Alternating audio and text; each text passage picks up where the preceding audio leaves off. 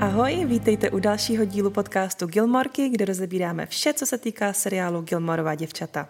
Stále pokračujeme v minisérii o chlapcích Rory a dnes nás čeká epizoda věnovaná vztahu Rory a Logna v průběhu šesté sezóny. Jedná se teda už o čtvrtý díl podcastu věnovaný jejich vztahu a já jsem přemýšlela nad tím, jak to, že se povídání o Lognovi rozprostřelo do tolika dílů a myslím si, že jsem na to přišla. V prvních sezónách, kdy Rory vídáme s Deanem nebo s Jessem, tak v jejím životě hrajou kluci víceméně okrajovou roli. V té době totiž bydlela Rory s Lorelai a hlavní vztah, který nás zajímal, byl právě ten jejich, mezi mámou a dcerou.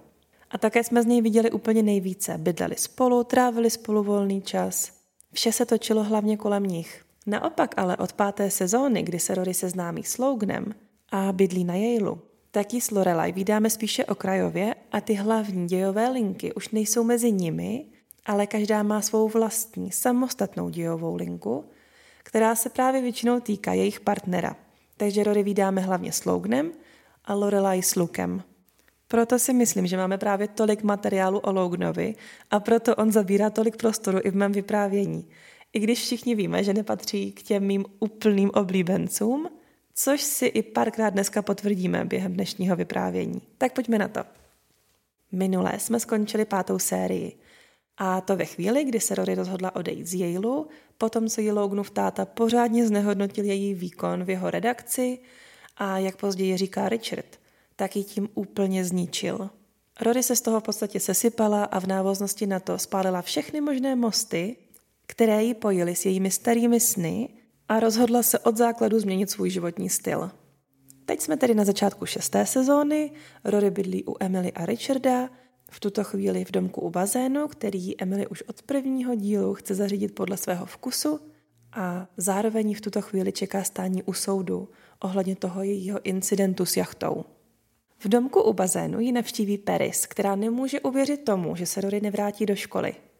Nejdřív hádá, že je Rory těhotná a to, že je ten důvod, proč Rory odešla ze školy.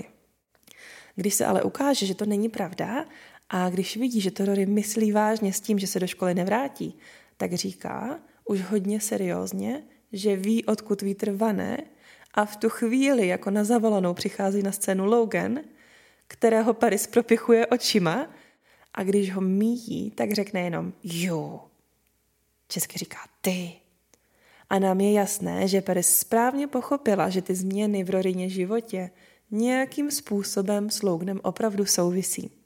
Logan si tady vlastně přišel Rory vyzvednout a tvrdí, že budou mít takový pohodový večer, že si dají večeři, zajdou do kina, což ale byla jenom záminka k tomu, aby ji vytáhl ven, protože na ní čeká překvapení. A to v podobě další tematické párty, kterou pořádá parta členů Brigády života a smrti. A tentokrát se jedná o velice aktuální téma, všichni jsou totiž převlečení za vězně. Mají takovéto černobílé pruhované oblečení a čapky a jednu z těch čepek dají při vstupu právě i Rory. A hned jí zpívají písničku For She's a Jolly Good Felon, což je taková jejich variace na píseň For He's a Jolly Good Fellow, což je písnička, kterou v anglicky mluvících zemích zpívají například na narozeniny nebo při nějakých speciálních příležitostech, když chtějí někomu pogratulovat za to, že něčeho dosáhnul, napadá mě třeba při oslavě maturity nebo při povýšení v práci. V originále je to tedy for he's a jolly good fellow, což znamená on je veselý, dobrý člověk. To fellow může znamenat člověk, chlapík, přítel, druh. Je to takové všeobecnější označení. Akorát, že brigáda tady pozměnila ta slovíčka fellow na felon, což znamená zločinec. Takže je taková jednoduchá hra se slovy a máme z toho zločineckou nebo vězeňskou párty pro Rory, protože jaký jiný významný milník by brigáda slavila, než to, že Rory strávila první noc ve vězení. Na párty se Colin, Finn a Logan baví nad tím, že je Logan král lenochů a expert na flákání. No a když to slyší Rory, tak se před Loganem začne vychloubat, že letos ho trumfne a stane se ona královnou v poflakování. A já teda musím říct, že pro mě je to strašně zvláštní takhle slyšet mluvit. Je to prostě obrovský kontrast proti tomu, jaký známe. A ukáže se, že i Logan ji celkem dobře zná, protože i on se nad těmito řečmi pozastavuje. Připomíná jí, že ona přece miluje školu, že to sám viděl, že to přece jen tak z člověka nezmizí.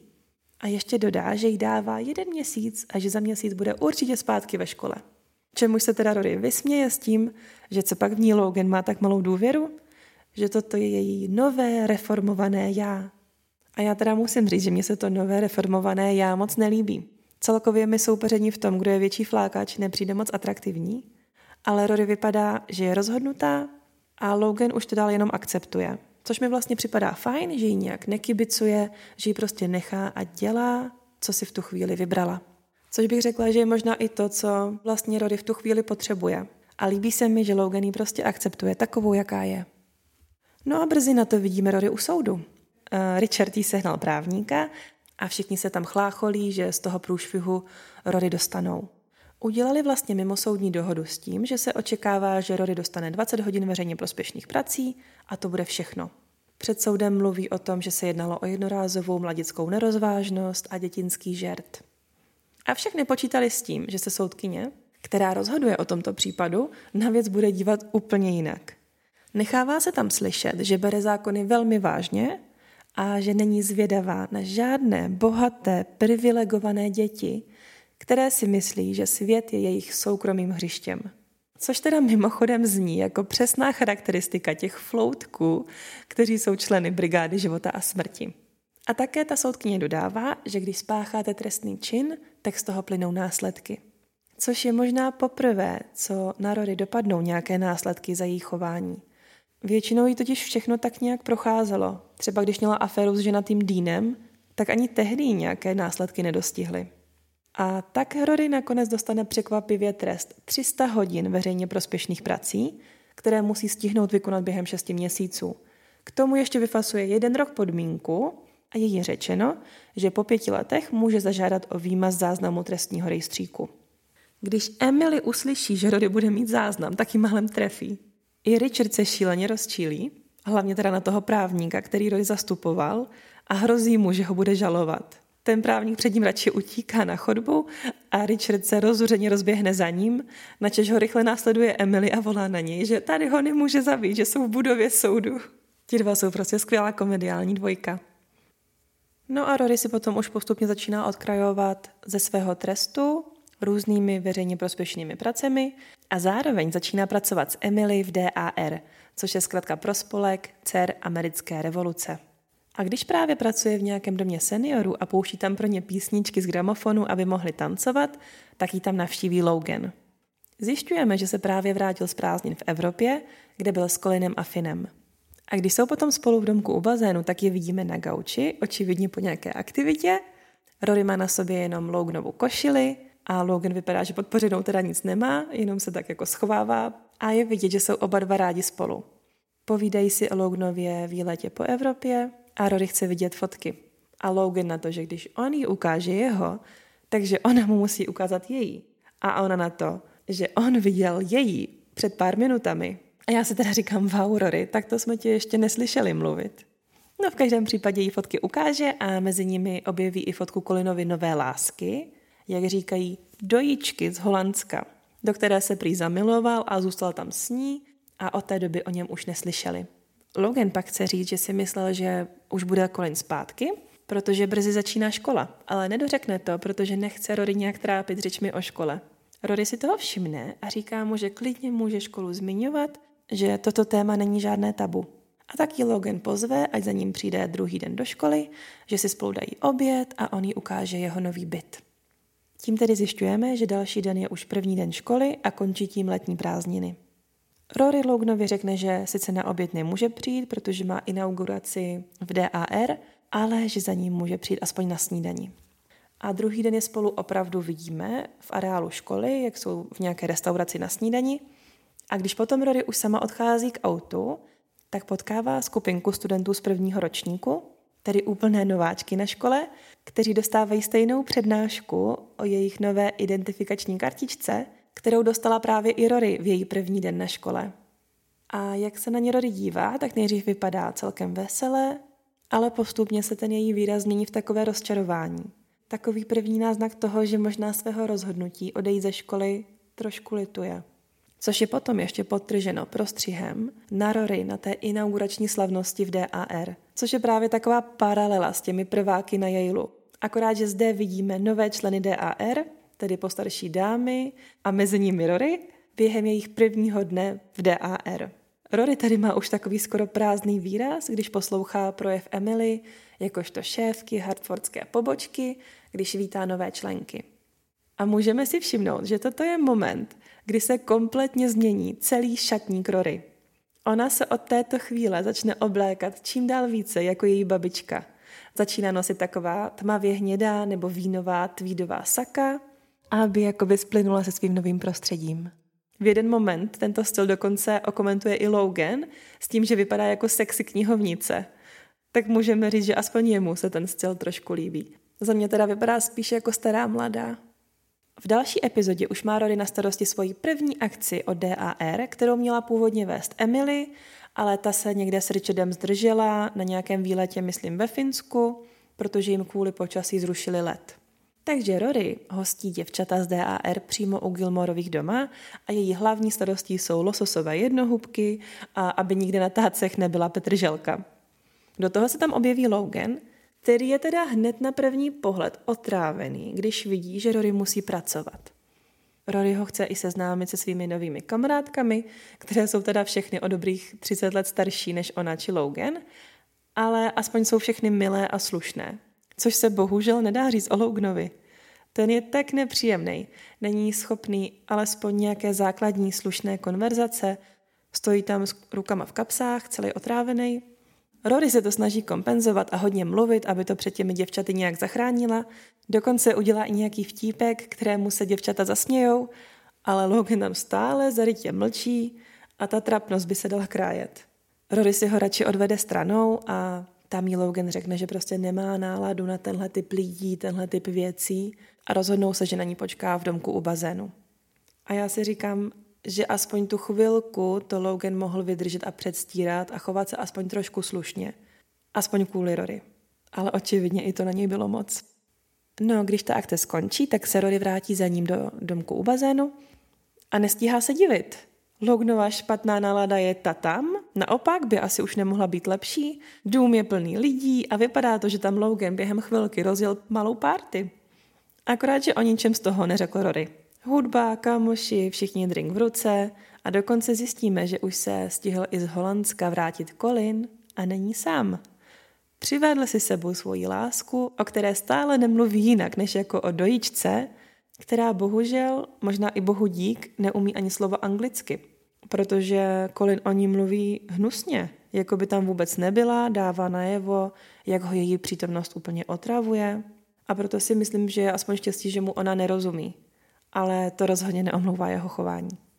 A celkově bych řekla, že tato zápletka jenom potvrzuje, že Colin je to největší hovado z Loganových kamarádů. V další epizodě sice Logna neuvidíme, potkáme za to však oba jeho rodiče. A jelikož se jedná o jednu z mých oblíbených epizod, tak ji nechci přeskočit. Je to už pátý díl šesté série, který se jmenuje We've Got Magic to Do – česky musíme udělat kouzlo. Celé se to točí okolo party, kterou má pořádat DAR a myslím, že výtěžek z této akce má jít na podporu válečných veteránů, což je samozřejmě v Americe celkem běžná záležitost.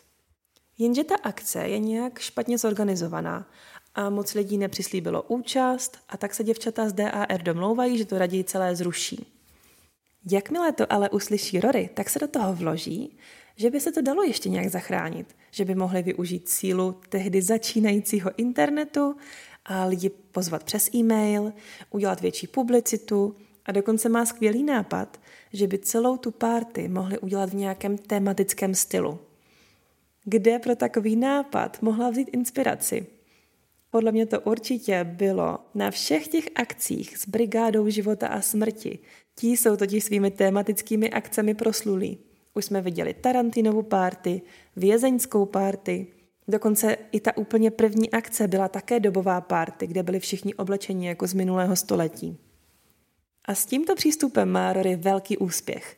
Jako téma zvolí takzvanou hollywoodskou kantýnu, což jsem si teda zjišťovala, co to znamená, a ukázalo se, že hollywoodská kantýna, Hollywood Canteen, byl klub, který fungoval ve 40. letech v LA nedaleko Hollywoodu A bylo to velice populární místo, kam se mohli přijít vojáci pobavit, najíst a zatancovat si. Vítáni byli všichni muži i ženy, kteří nějak sloužili ve válce. A všechno v tomto klubu bylo pro lidi ve službě zdarma. A mezi dobrovolníky, kteří zde obsluhovali, jste mohli často vidět největší hvězdy Hollywoodu. Mezi nimi byla třeba Marlene Dietrich nebo Betty Davis. A zdá se, že ten klub býval opravdu plný hvězd a vojáci si s nimi mohli zatančit, pobavit se s nimi. Dokonce zde často vystupovali slavní zpěváci a zpěvačky. A na mě to působí tak, že to bylo tak populární, že mladí muži raději narukovali do armády, aby měli možnost tento klub navštívit. Což je za mě docela zajímavý marketingový tah, jak nalákat lidi do služby. Dokonce díky popularitě tohoto klubu byl natočen i film v roce 1944 se stejným názvem Hollywood Canteen, kde právě hrála i Betty Davis. Já jsem si pustila ten trailer z tohoto filmu a začíná to tím, že je recepční z toho klubu na telefonu a baví se s nějakým zájemcem, který chce dnes večer přijít. A slyšíme, říkáte, že chcete přijít? Ne, bohužel, kantýna je jen pro příslušníky armády. Jediná možnost, jak ji můžete vidět, je přidat se k armádě nebo k námořnictvu. A to mě utvrzuje v tom, že to byl opravdu skvělý marketing pro armádu. No a na úspěchu tady té hollywoodské kantýny bude dnes stavět i Rory protože právě v tomto stylu se ponese celá ta akce o DAR. A musím říct, že je to teda velice slušivý styl. Všichni, kdo tam obsluhují, mají takové světlé uniformy, k tomu nádherně dobově upravené vlasy, holky mají červenou rtěnku. Zrovna Rory tento retro styl moc sluší. Má navlněné vlasy, navlněnou ofinku na stranu, má dokonce i nasazenou nějakou vojenskou čapku a je fakt nádherná. A jelikož se v tomto díle objeví i Paris, která Rory na té akci pomáhá, tak můžeme i jí vidět v tomto stylu a jí to ohromně pasuje. No a mezi tím, kdy se ta party chystá, tak Richard navštíví Lorelai v hotelu, jelikož s ním musí řešit pojištění. A díky této návštěvě si připomeneme, že když byla Rory u Hansbergerových poprvé na večeři, tak na ní byli velice hnusní s tím, že Rory prostě není dost dobrá pro jejich rodinu a zároveň mu Lorelai připomene, že Loganův táta řekl Rory nějaké hodně nepříjemné věci o tom jejím výkonu v jeho redakci. V tu chvíli Richard ale ještě nevěří. To se ale brzy změní. Richard a Emily jsou na začátku té párty úplně k sežrání a jelikož nikdo netancuje, tak Richard řekne, ukážeme těm páprdům, jak se to dělá a roztočí to spolu na parketě a my díky tomu aspoň zjistíme, že Baby to má zřejmě opravdu po Emily. Chápeme se, že jo? Kelly Bishop hraje maminku Baby z hříšného tance. Všechno na té akci běží skvěle a to až do chvíle, kdy se objeví lidé, kteří neměli zarezervované místo. A není to nikdo jiný než Shira Hansbergerová s přáteli. Rory se kvůli tomu začne rozčilovat v kuchyni, ale nakonec stejně nasadí společenskou masku a falešně se bude na Širu nasmívat a najde jí místo k sezení. Jenže za chvíli zjistí, že s ní přišel i Mitchem. A to už je na ní moc. A úplně se z toho rozloží a vypadá, že má panický záchvat. Dokonce ji slyšíme, jak naznačuje, že nebýt toho, co jí tehdy Mitchem řekl, tak by neodešla ze školy. Mitchema záhy potká i Richard a ptá se ho, co se tehdy vlastně stalo v těch novinách, kde Rory pracovala. A Mitchem se očividně nechce pouštět do žádné hádky, ale připustí, že na to prostě podle něj Rory neměla a že nechtěl, aby se pro jeho noviny stala přítěží. A taky dodá, že se cítil špatně po té večeři, kterou musela Rory přetrpět u nich doma, kdy na ní byla šira nepříjemná. A to už si konečně dává Richard dvě a dvě dohromady a několikrát mu řekne, že Rory zdrtil a zničil. Takhle to říká česky, ale v originále to vyzní ještě líp. Říká několikrát, you crushed that girl. Richard pak hned běží za Emily a jde si stěžovat a říká jí, že je všechno pravda, co jim Lorelai tehdy řekla o tom, jak se k ní Hansbergerovi chovali. A jakmile to Emily zjistí, tak přijde její chvíle. Úplně změní výraz a jde si pro Širu. Vypadá tady jako kočka na lovu. Pod záminkou, že Širu a její společnost přesadí k lepšímu stolu, jí Emily chytne za loket, aby ji měla pěkně pod kontrolou a oznámí, že Richard říká, že máme nějaký problém, že prý oni nejsou nadšení ze vztahu mezi Loganem a Rory. A Shira na to. Neřekla bych, že nejsme nadšení, A na to Emily tak nebezpečně nevinně. A co bys řekla?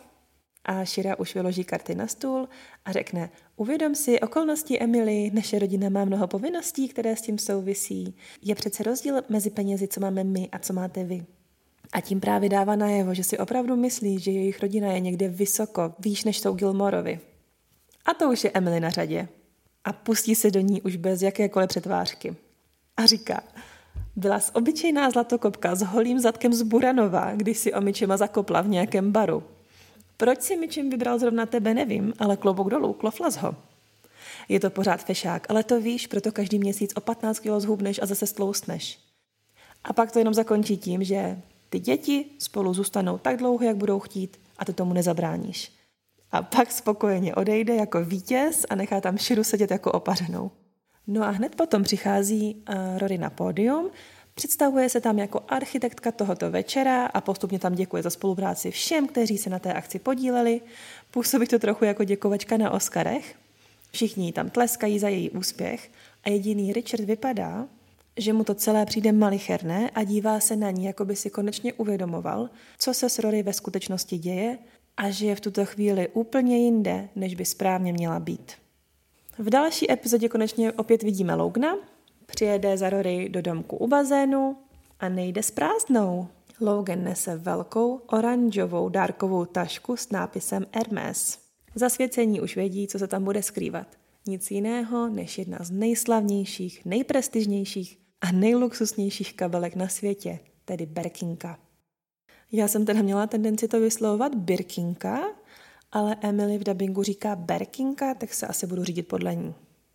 Rory ji vytáhne a rozhodně jí nedochází, co vlastně drží v rukách a jak moc vzácná ta kabelka opravdu je. Ona je nadšená z toho, že je to růžové a že se do ní vejdou dráty k počítači, ale Logan se jí snaží vysvětlit, že to není úplně kabelka na dráty k počítači a říká jí, ať se radši zeptá jeho ségry, že tady to vysvětlí. Já se přiznám, že jsem taky v té době nevěděla, co vlastně ta berkinka je. Vlastně jsem měla jenom informace z Gilmorek a pak ze sexu ve městě, kde se jí tam snaží Samantha sehnat a vůbec se jí nelíbí, že musí být někde dlouhou dobu v pořadníku, než vůbec bude možné, aby si ji koupila. A tak jsem si říkala, že se podíváme na to, jak to vlastně s tou berkinkou je. Tuhle epizodu už chystám docela dlouho a během té doby se téma berkinky stalo bohužel celkem aktuálním protože pár dní předtím, než tuhle epizodu nahrávám, zemřela žena, podle které je tato kabelka pojmenovaná. Tím samozřejmě myslím úžasnou Jane Birkin. A právě o ní bych vám chtěla něco říct. Jane se narodila 14. prosince 1946 a zemřela 16. července 2023, tedy opravdu jenom několik dní zpátky. Mluví se o ní jako o britsko-francouzské herečce a zpěvačce, protože Přestože se narodila v Anglii, tak potom většinu svého dospělého života prožila právě ve Francii. Její maminka byla britská herečka Judy Campbell a její tatínek byl britský voják. Jane se v 17 letech potkala se svým prvním manželem, kterým byl o 13 let starší britský skladatel jménem John Barry. U něj jen taková zajímavost, John Barry složil tu ústřední hudbu k filmům o Jamesi Bondovi. Tu hudbu určitě všichni známe. A Jane s ním měla svou první dceru, Kate Berry. Jejich manželství však netrvalo moc dlouho a Jane se po jeho rozpadu přestěhovala do Francie.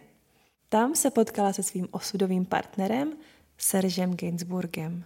Francouzsky by se to jeho příjmení mělo vyslovovat nějak podobně jako Gainsbourg, ale často ho slýchám i v té anglické verzi Gainsbourg, a tak doufám, že vám nebude vadit, když tuhle verzi budu používat. Serge byl zpěvák, textář a herec a Jane se s ním seznámila během natáčení filmu Slogan. Jane tehdy přijela do Francie zdrcená z rozpadu manželství s tím Johnem Berrym a Serge byl zase nešťastný po konci jeho aférky s Bridget Bardot. A tím, že se spolu dali Serge a Jane dohromady, tak pak velice rychle zapomněli na svá předchozí trápení a vzniklo z toho možná nejsledovanější love story té doby. Velmi se proslavili společnou kontroverzní písničkou Je t'aime, moi non plus. Opět se omlouvám za svou francouzštinu. Název té písničky by se dal přeložit jako Miluji tě, já tebe taky ne. Ale našla jsem i variantu překladu Miluji tě, já tebe už ne. Serge původně tuto písničku napsal pro Bridget Bardot. Dokonce ji napsal přímo na její žádost, protože ona si přála, aby pro ní složil milostnou píseň. Tehdy v roce 1967 ji spolu i naspívali, ale nakonec tu písničku nevydali, protože proti zveřejnění zakročil tehdejší manžel Bardotky, který nechtěl, aby ta píseň vyšla, protože by v podstatě usvědčovala Bridget v tom, že mu byla nevěrná. Bridget tehdy Serge prosila, ať ji nezveřejňuje a ten nakonec souhlasil. O dva roky později, v roce 1969, však tuto píseň naspíval ještě jednou a to už se svou novou partnerkou Jane Birkin. A z té písničky se stal obrovský hit. Ale protože má velmi výrazný sexuální náboj a je plná vzdychání a sténání, tak byla v některých zemích zakázaná a píseň dokonce odsoudil i sám papež. Pozdějších rozhovorech jsem pak slyšela Jane, jak se na to konto vyjadřuje a řekla, že lepší reklamu si tehdy nemohli přát. Od té doby vzniklo spoustu cover verzí této písničky Žotem, dokonce máme naši českou variantu od Ilony Čákové, která se jmenuje Když zbývá pár slov. A navíc jsem našla, že prý máme i parodii na tuto písničku, kterou natočil Těžký pokondr. Tak jsem si teď ten Těžký pokondr našla a kdyby vás to zajímalo, tak místo žetem se to jmenuje žeton. Serge byl o 18 let starší než Jane a strávili spolu 12 let, během kterých se Jane narodila její druhá dcera, která se jmenuje Charlotte Gainsbourg. V té době se Jane a Serge opravdu těšili obrovské slávě a popularitě a Francie je milovala. Serge pro Jane napsal spoustu krásných písní, které ona nádherně naspívala. Avšak, jak už to bývá, tak všechno nebylo tak růžové, jak se může zdát. Serge zřejmě hodně pil, což jejich vztah samozřejmě poznamenalo, až se nakonec Jane rozhodla ho opustit. Její další vztah byl s francouzským režisérem jménem Jacques Doyon, se kterým žila 13 let a měla s ním svou třetí dceru Lou. Jane tedy měla tři dcery a já jsem chtěla zmínit tu druhou, Charlotte Gainsbourg, která je známá zpěvačka, herečka a dnes už i režisérka. Charlotte má na kontě spoustu úspěšných filmů, patří mezi ně třeba film 21 gramů, kde hraje po boku Naomi Watts a Shona Pena a hraje také v několika filmech od režiséra Larse von Triera, mezi ně patří Antikrist, Melancholie a Nymfomanka. A já si Charlotte dokonce pamatuju ještě z filmu Jana Érová z roku 1996, kde hraje právě hlavní postavu Janu.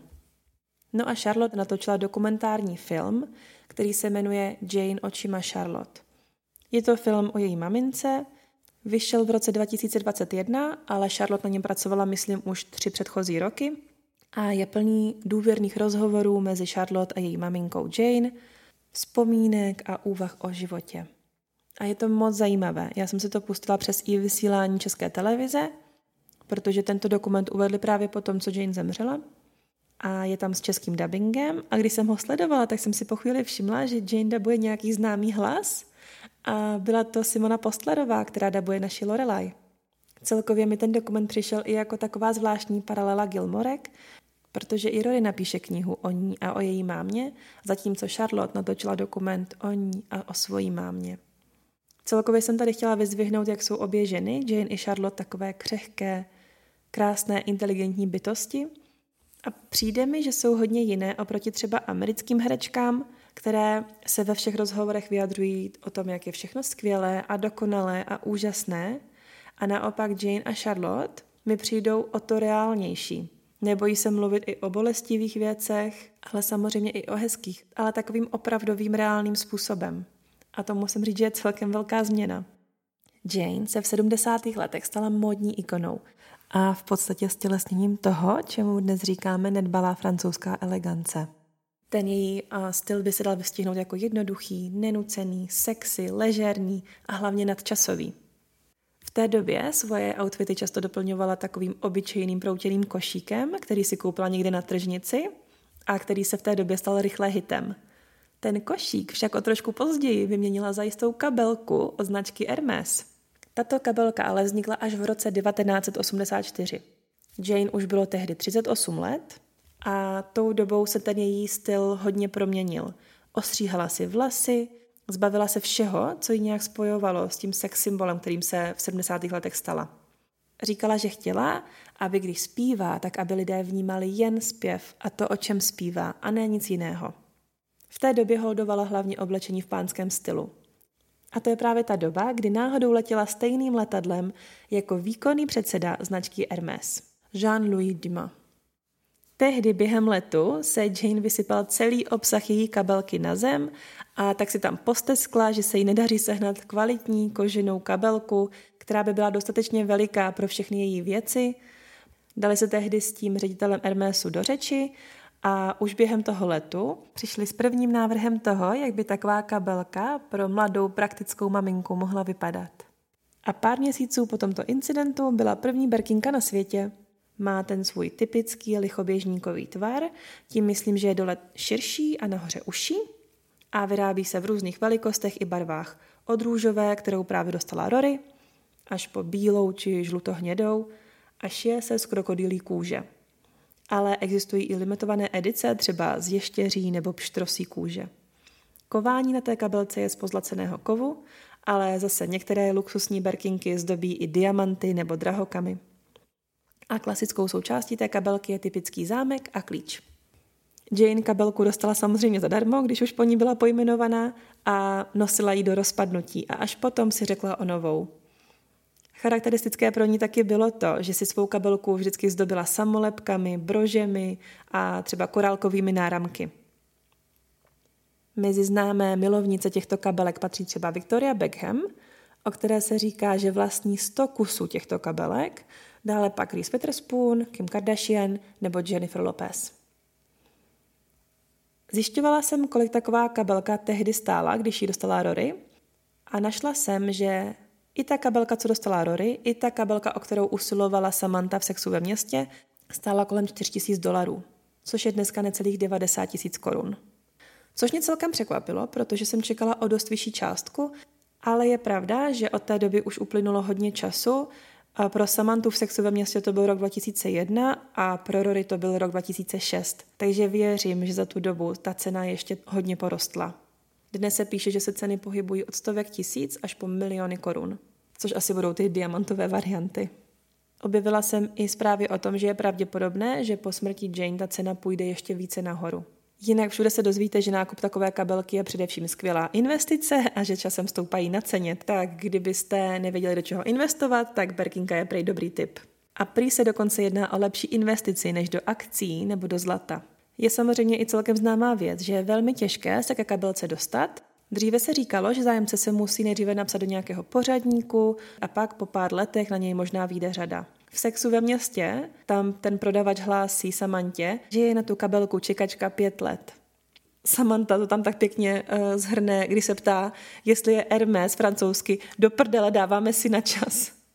Teď jsem našla na internetu informace o tom, že ty pořadníky na kabelky už neexistují a že zájemce má prostě kontaktovat svůj místní butik, který mu pomůže dohledat tu správnou variantu a že to teda může trvat opravdu měsíce i roky, než bude ta jeho vysněná varianta dostupná.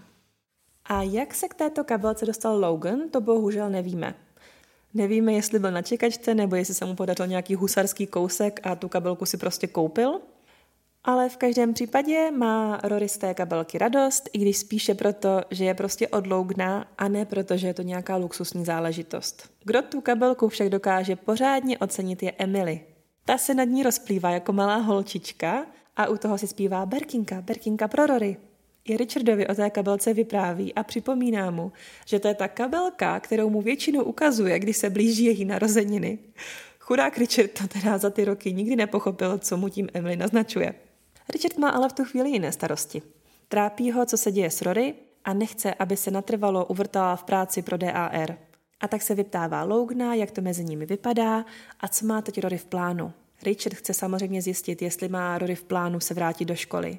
Jenže Logan to pochopí tak, že se ho vyptává, jestli nemají v plánu svatbu a úplně z toho vyšiluje, až mu Rory musí slíbit, že s Richardem promluví, aby nechal Logna být a tím teda Logna uklidní. Při další návštěvě se dokonce Logan snaží vlézt k Rory oknem, aby se vyhnul Richardovi a jeho otázkám, Rory mu ale vysvětlí, že s ním už promluvila a že už se ta věc nebude opakovat. A pak mu řekne, že ho miluje. A hned ho uklidňuje, že jí na to nemusí nic říkat, že se jí jednou stalo to samé, že jí to někdo řekl naprosto nečekaně a rozhodilo jí to, a takže po Loganovi nechce žádnou odpověď. Logan odpoví, že tahle slova už řekl mnoha holkám, i když to nemyslel vážně a nechce to samé udělat právě Rory. Což teda opravdu nevyznělo moc dobře, ale Rory je úplně v klidu a jenom potvrzuje, že jí opravdu nemusí nic říkat a prostě ho jenom políbí. Tak co si o tom myslíte? Už jsme v jedné z předchozích epizod mluvili o tom, že Rory má to trauma z těch slov I love you. Jenom pro rekapitulaci. Poprvé jí to řekl Dean a ona mu nebyla v tu chvíli hned schopná říct to samé zpět a Dean se kvůli tomu naštval a kvůli tomu se s ní rozešel.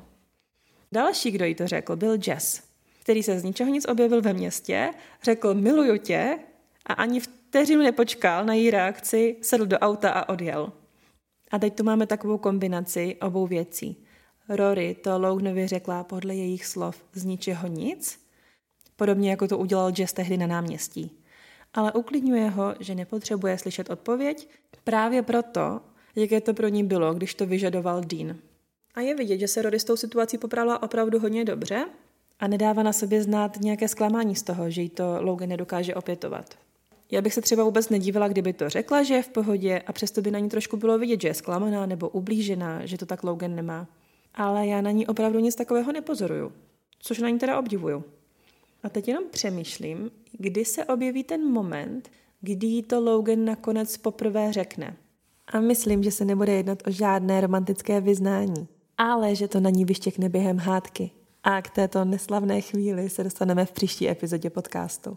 V dalším díle Rory slaví 21. narozeniny a zdá se jí sen o tom, že se probudila v posteli, stejně tak, jak to bylo kdysi, když slavila právě narozeniny v první sezóně. Akorát, že místo Lorelai se v tom snu u ní objeví Madeline Albright, která zopakuje přesně to samé, co tehdy říkala Lorelai v první sezóně, když vzpomínala na to, jak se přesně v tuto dobu, před mnoha lety, Rory narodila. Já jsem si dlouho myslela, že tam hraje nějaká herečka, která je prostě Madeline Albrightové hodně podobná. Ale ukázalo se, že je to pravá Madeleine Albright, bývalá ministrině zahraničí Spojených států ve vládě prezidenta Billa Clintona. Ona byla historicky první ženou v tomto úřadě a pro nás je ještě zajímavé to, že se milá Madeleine narodila jako Marie Jana Korbelová v roce 1937 v Praze.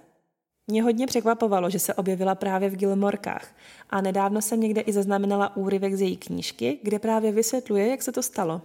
Říká, že byla fanoušek seriálu a že jí celkově téma Gilmorek bylo blízké a líbilo se jí především to, že Rory byla dobrým vzorem pro mladá děvčata.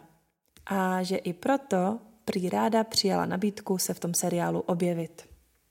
Dokonce potom v roce 2015, když se začalo spekulovat o tom, že by se mohly Gilmorky obnovit, a že by se mohlo natočit pár nových dílů, tak Madeline sdílela příspěvek na Twitteru s textem, že doufá, že ty fámy jsou pravdivé a doplnila to hashtagem Bring Back Gilmore Girls a dala pod to právě fotku s Rory z tohoto dílu.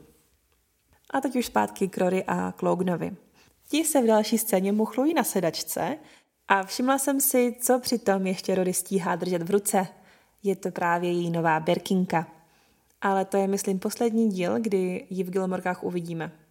Pak ji už asi museli vrátit. Za chvilku je tam takto vyruší Emily a před Loganem se zeptá Rory, jestli by chtěla uspořádat party na ty svoje blížící se 21. narozeniny, což v Americe bývá velká sláva, něco jako 18. u nás. A můžeme si všimnout, že Logan je celkem překvapený, protože vůbec netušil, že Rory bude něco slavit.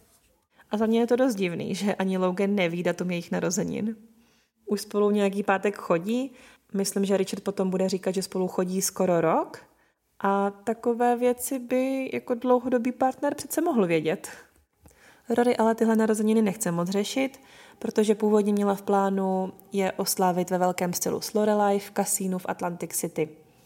Logan se jí nabízí, že ty plány mohou zrealizovat oni dva spolu, ale Rory nechce, protože zrovna tohle je situace, kde Lorelai nikdo nenahradí ani Logan, ani Madeline Albrightová.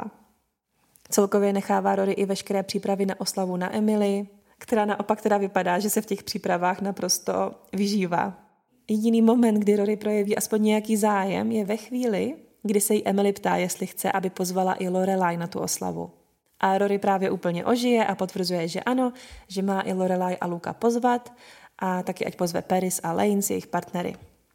Chvilku na to vyruší Richard Rory a Logna v autě při takové menší muchlovačce.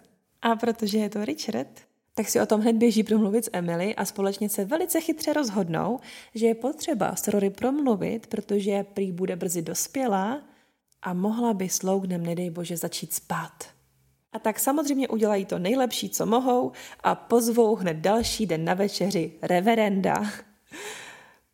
A během té večeře se velice nenápadně od stolu omluví a nechají tam Rory s reverendem bezostyšně samotnou. Ta scéna je nesmírně nepříjemná. Reverend začíná mluvit o daru, který Rory bude chtít dát tomu správnému chlapci a pokud by ho dala někomu moc brzy, tak by potom tomu pravému už neměla co dát a musela by mu dát svetr. Když ten reverend mluví o tom, jak i on v mladých letech měl ty šílené pocity, které probíhají celým tělem, tak je to už hodně creepy. Ale Rory je tady úplně skvělá, hned mu vysvětlí, že ta loď s jejím největším darem už dávno odjela a že je touhle dobou už někde u Fidži a reverend jenom oh. A Rory ho pak ještě doklepne tím, že se ho zeptá, jestli ten reverend viděl film 40 let panic a že by se mu to mohlo líbit. to je fakt boží. Jenže jakmile se Emily a Richard dozví, že ta loď s Rorym darem odplula někam k Fiji, tak začnou jednat a v podstatě se budou snažit držet Rory a Logna od sebe, aby tam Logan nemohl přespávat. Takže nejdříve Emily zaplní domek u bazénu různými krámy, aby se tam Rory nemohla ani dostat a musela se přestěhovat do pokojíčku v hlavním domě tady už začínáme vidět tu kontrolující stránku Emily a zároveň to, jak se Rory začíná cítit v tomhle domě, čím dál víc nepohodlně. Teď už ale začíná Rory na párty. A je to úplně poprvé, co vidíme, jak je Emily nepříjemná na Logna. A to je co říct. A Rory mu vysvětlí, že je to kvůli tomu, že Emily ví, že spolu Rory a Logan už spí a když to Logan zjistí, tak málem padne Logan se na párty konečně seznámí s Lane a Zakem, což je teda zvláštní, že je za celou dobu, co spolu chodí, Rory vůbec neseznámila. Je vidět, jak je jakoby Rory v tu dobu izolovaná od toho svého původního světa. Celkem běžné by asi bylo, kdyby svého partnera, se kterým je skoro rok, seznámila se svojí nejlepší kamarádkou. Ale zdá se, že ve chvíli, kdy Rory odřízla Lorelai ze svého života, tak v podstatě odřízla celé Stars Hollow a když už mluvíme o Lorelai, tak i ona na oslavu dorazí. A je vidět, jak je chudina nervózní, snaží se vlastně najít chvilku, kdyby si mohla s Rory trošku normálně popovídat, ale stále někdo vyrušuje. A potom tam je i ta chvíle, kdy Paris oznámí, že se stala místo Doyla šéf redaktorkou Yale Daily News. Tak je vidět, jak by Lorelai chtěla hrozně něco Rory říct, ale nejde to. Lorelai a Richard a Emily se pak spolu hádají kvůli Rory. Richard tady říká, že ji ztrácejí, že to celé prohráli ve chvíli, kdy se postavili proti Lorelai a Emily říká, že to nebude prohrané do chvíle, dokud nepřijde Rory domů těhotná. Že v tu chvíli by to prohráli a v tu chvíli by Rory ztratili. A to je ten moment, kdy aspoň začínám chápat, proč se chovali tak šíleně s tím reverendem. A začíná mi to tady dávat smysl. Oni mají prostě takové trauma z toho, co se stalo s Lorelai, když otěhotnila že v tu chvíli přišli o svoji dceru a tak mají hrůzu z toho, že by se to samé mohlo stát s Rory. Takže v tomhle kontextu mi to dává větší smysl s tím, že ji v podstatě vyštípali z toho domku u bazénu. Není to ani tak kvůli tomu, že by byli tak hrozně prudérní a šlo by jim tolik o to, aby byla Rory v uvozovkách počestná.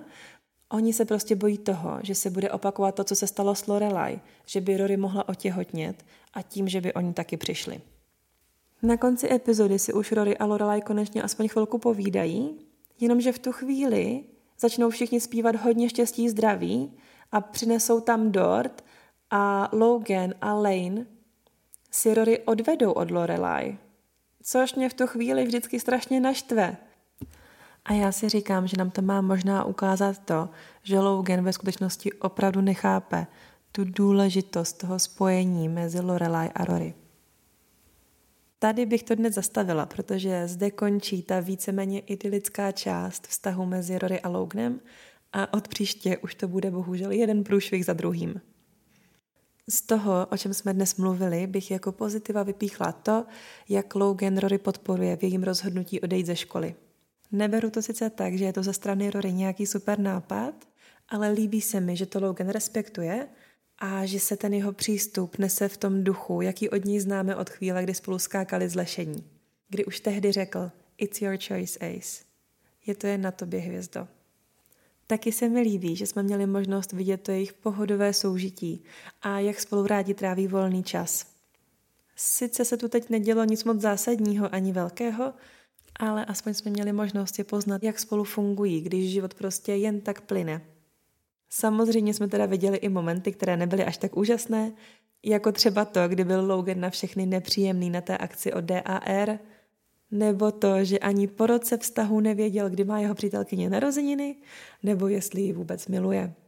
Ale to všechno jsou ve finále možná ještě maličkosti proti tomu, co přijde příště. Moc vám děkuji za pozornost a taky za trpělivost během současného prázdninového provozu. Mějte se krásně a doufám, že mě ve Stars Hollow zase brzy navštívíte. Ahoj!